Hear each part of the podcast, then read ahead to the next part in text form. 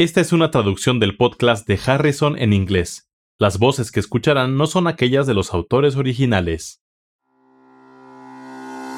Hola, bienvenidos al podcast de Harrison, donde se revisan conceptos importantes en medicina interna. Soy Kathy Handy.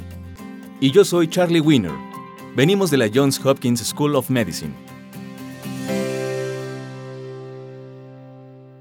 Este es el episodio 42. Mujer de 32 años de edad con fiebre y dolor abdominal. Se trata de una mujer de 32 años que fue hospitalizada con fiebre, dolor abdominal e ictericia. Bebe aproximadamente 6 cervezas al día, pero ha aumentado su consumo de alcohol a más de 12 cervezas diarias durante los últimos tres meses. No tiene ningún otro antecedente de abuso de sustancias. No tiene antecedentes de enfermedad hepática o pancreatitis. No está tomando fármacos. En la exploración física aparece enferma y desaliñada con aliento afrutado. El aliento afrutado es informado con frecuencia, pero en realidad es bastante difícil de detectar a menos que el paciente esté realmente grave, por ejemplo, en la unidad de cuidados intensivos. Si se detecta, sugiere cetonemia o cetoacidosis diabética que podría deberse a inanición en un paciente no diabético, como en este caso. En la paciente se encuentra taquicardia con frecuencia cardíaca de 122, presión arterial de 95-56, frecuencia respiratoria de 22 y temperatura de 38.4 grados centígrados, con saturación de oxígeno de 98% con aire ambiental. Tiene ictericia de escleróticas con mal llenado capilar, telangiectasias en el tronco, pulso venoso yugular en decúbito dorsal y la exploración del área cardíaca y campos pulmonares fue normal. El borde hepático es palpable 10 centímetros por debajo del borde costal. Es liso y doloroso a la palpación. No hay esplenomegalia palpable. Tampoco tiene ascitis ni edema de las extremidades inferiores. Pareciera que la paciente está muy grave y probablemente se encuentra en la unidad de cuidados intensivos.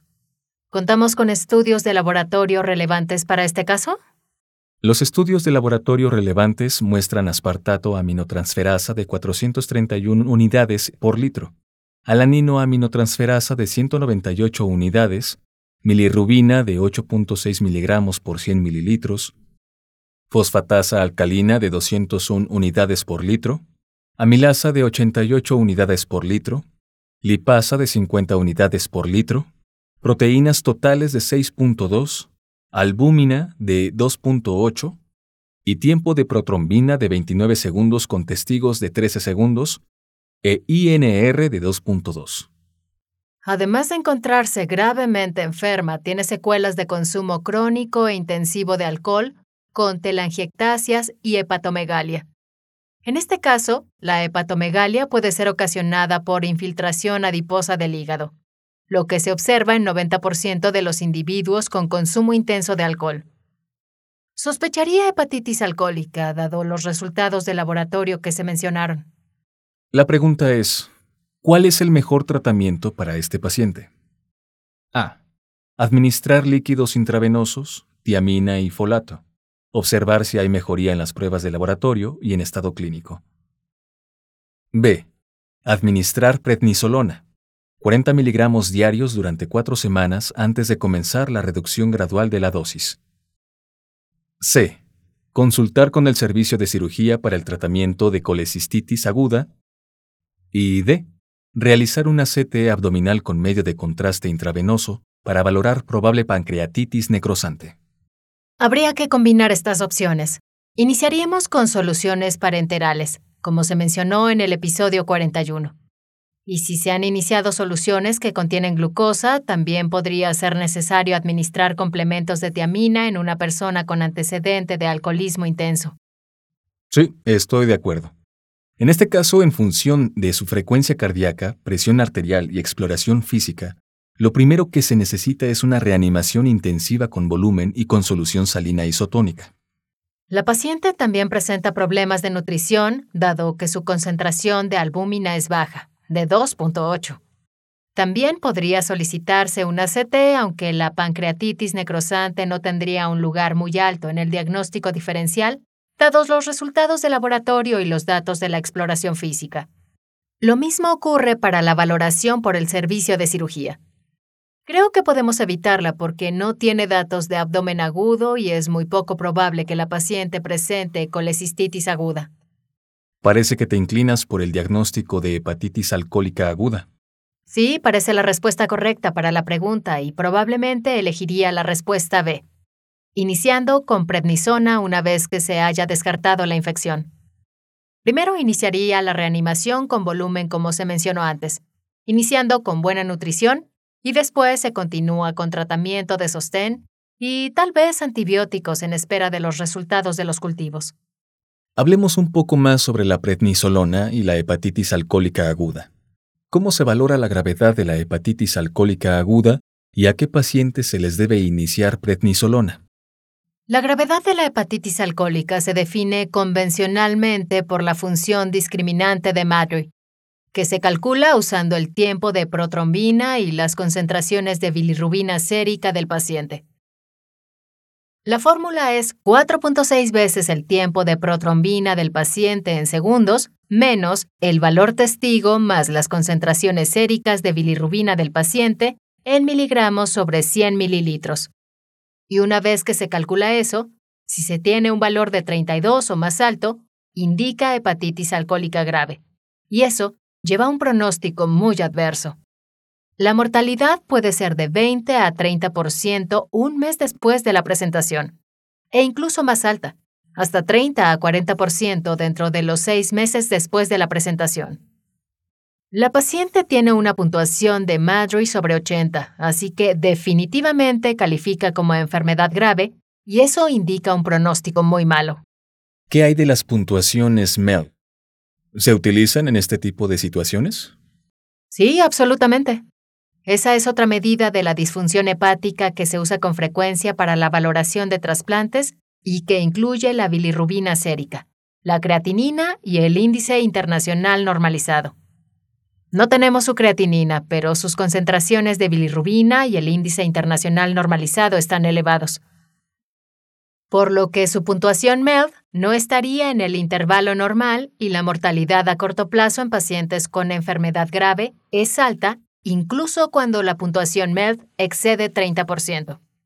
Revisemos un poco más sobre la prednisolona, ya que se comentó que lo conveniente es iniciar el tratamiento con este fármaco.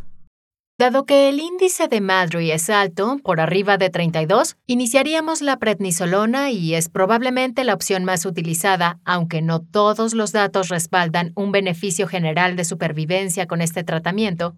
Ya ha habido metaanálisis que informan resultados mixtos. Pero en general, esta sigue siendo la opción de tratamiento preferida. Es importante usar prednisolona en lugar de prednisona ya que la prednisona requiere conversión a prednisolona en el hígado, lo que puede verse afectado en estos casos agudos. Otro aspecto importante por considerar es que antes de comenzar el tratamiento con esteroides, es necesario verificar que no existan contraindicaciones u otros factores que deban corregirse antes de iniciar los esteroides a largo plazo. Debe considerarse el sangrado de tubo digestivo, insuficiencia renal, pancreatitis y sería conveniente contar con la participación de un hepatólogo. Ok. También he oído hablar de pentoxifilina para este trastorno. Es otra opción que se ha comentado para la hepatitis alcohólica aguda. Es un inhibidor inespecífico del factor de necrosis tumoral y los datos de estudios clínicos han sido contradictorios. No sería mi primera opción para el tratamiento. Un estudio clínico grande que vale la pena conocer es el estudio STOPA, publicado en 2015 en la revista New England Journal of Medicine. El estudio demostró que no había beneficios en la mortalidad de la administración de pentoxifilina en comparación con placebo, pero hubo tendencia hacia la mejoría en la mortalidad con esteroides en comparación con el placebo. Se recomienda la valoración por un hepatólogo para el tratamiento a corto y largo plazo de pacientes de este tipo. La interrupción del alcoholismo es un aspecto fundamental de los cuidados a largo plazo. En estudios clínicos, no se han demostrado resultados positivamente consistentes con la administración de inhibidores de factor de necrosis tumoral o de N-acetilcisteína.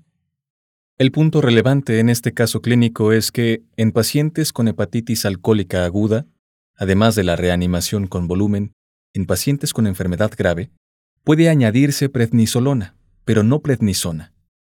Otros fármacos que muestran beneficio consistente pueden utilizarse a menudo en estos pacientes.